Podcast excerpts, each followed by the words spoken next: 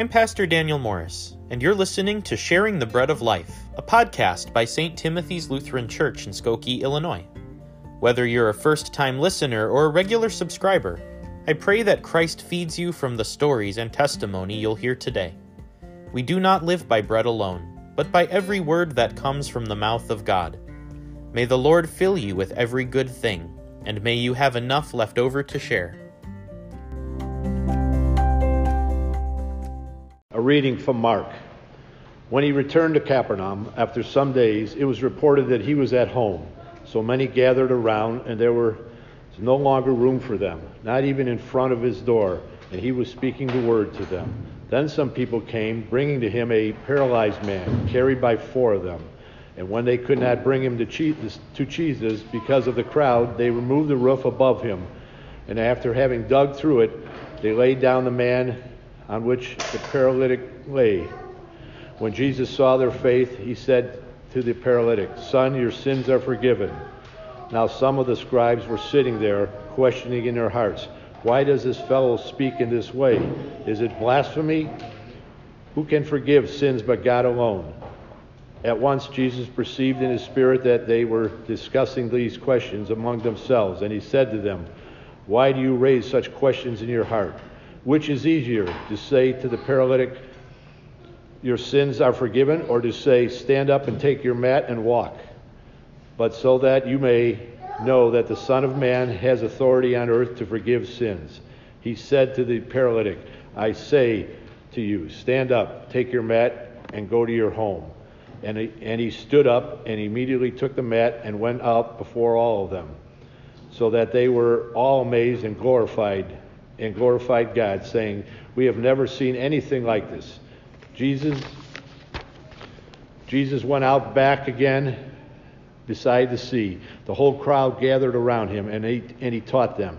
As he was walking along, he saw Levi, son of Alphaeus, sitting on the tax booth. And he said to him, "Follow me." And he got up and followed him.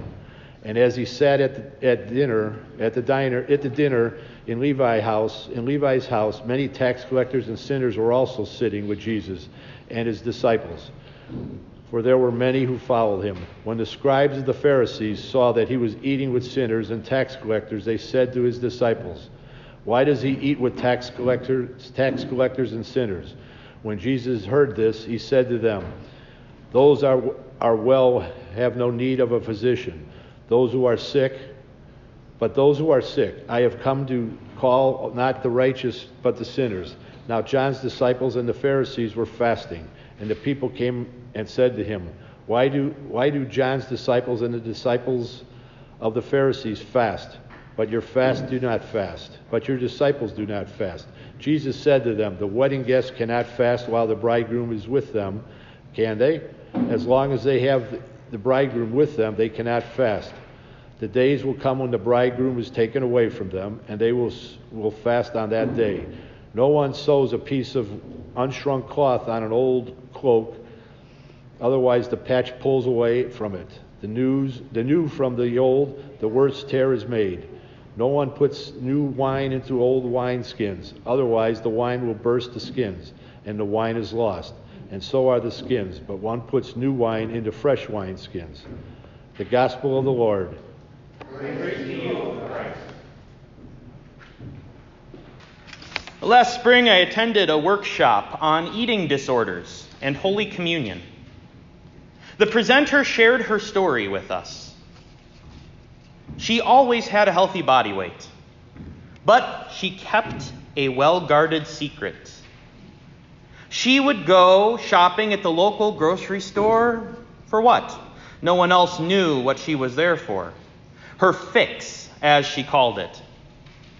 Unnamed spiritual hungers latched on to the one thing that she wanted more than anything else: food.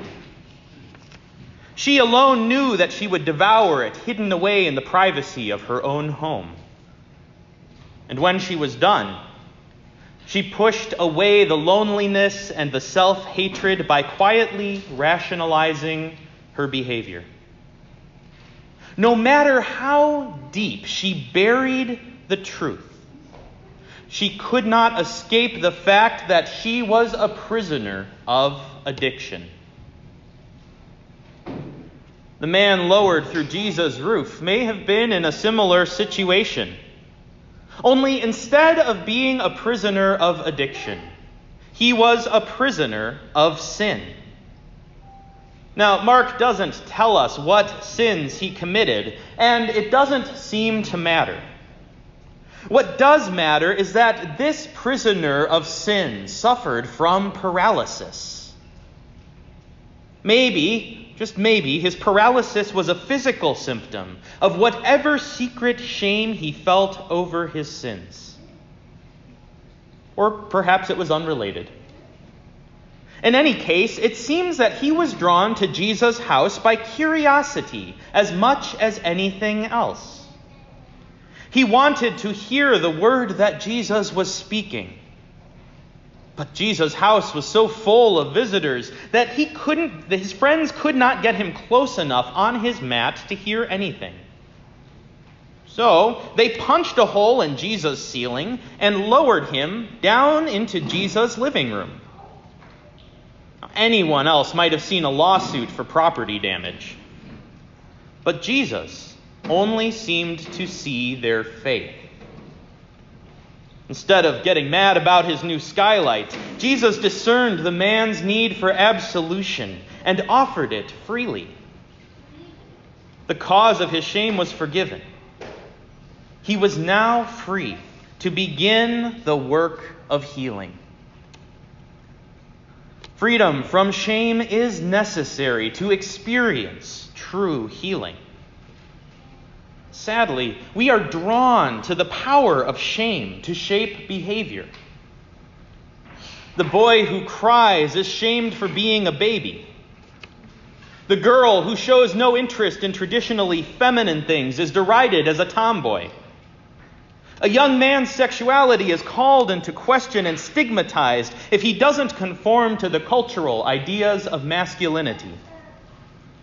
Young women are bombarded with unrealistic expectations which shape their body image in harmful ways. Shame prevents us from being whole people. It compartmentalizes. It isolates. And it cuts off all who are in its power. Shame is a powerful social force, and it is especially dangerous when it takes on religious significance. It can prevent us from getting the help that we need and living the life that God prepared for us. Shame is ultimately rooted in the fear of judgment. It has the power to paralyze us, imprisoning us within ourselves. There is truly no lonelier place to be. Perhaps this is why the man who suffered with paralysis was drawn to Jesus' house on that day. He felt the fresh breeze of God's merciful Spirit blow into his prison on the word that Jesus was speaking. While some onlookers might have been encouraged by what they witnessed, others were deeply troubled. Apparently, a few of the visiting scribes believed that Jesus overstepped his authority. To be sympathetic was one thing, but to forgive sins was something entirely different. Did Jesus risk enabling this sinner by transforming the man's shame with a word of pardon? Who was this preacher that he would attempt an end run around God to forgive another's sin? Immediately, Jesus perceived the conflict within their hearts. The time had come to show just how far his authority could go. Which is easier, to say to the paralytic, "Your sins are forgiven," or to say, "Stand up and take your mat and walk"? But so that you may know that the Son of Man has authority on earth to forgive sins, he said to the paralytic, "I say to you, stand up, take your mat, and go home." at once. The man's spiritual freedom manifested itself in physical healing. Strength returned to his stiff legs, weakened from disuse. Immediately he stood up, took his mat, and walked out in the sight of all. He was free from his sins and the shame that accompanied him, as free as he was from his mat. As Jesus would later say, "I have come to call not the righteous, but sinners." Now it's important to remember that not all shame is the result of sin. Not all shame is the result of sin.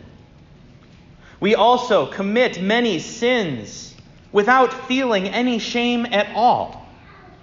The point of this story is that Jesus is Lord in your life and in mine. Not sin, not shame. It takes faith in this good news to resist the powers that strive for control through shame. It was faith in this good news which freed the presenter I heard last spring so that she could be healed. She experienced the good news in a powerful way through Holy Communion. In this meal, we participate in Jesus' death on the cross. He suffers the consequences of our sin and our shame, and he gives us the resurrection reward of the righteous. In this exchange, the presenter experienced a profound affirmation of the goodness of her body. Jesus took the shame of her addiction to himself on the cross. He freed her to begin the difficult work of healing. Healing did take place for her during a specialized program. Receiving Holy Communion was an important part of her recovery. Her witness helped prepare many pastors to care for those imprisoned by addiction. I can only imagine that the man who was lowered through Jesus' roof gave a similar testimony as he walked through the streets of Capernaum carrying his mat. And what about those who were left with questions about enabling sin and circumventing God? Perhaps we, like they, have much to consider.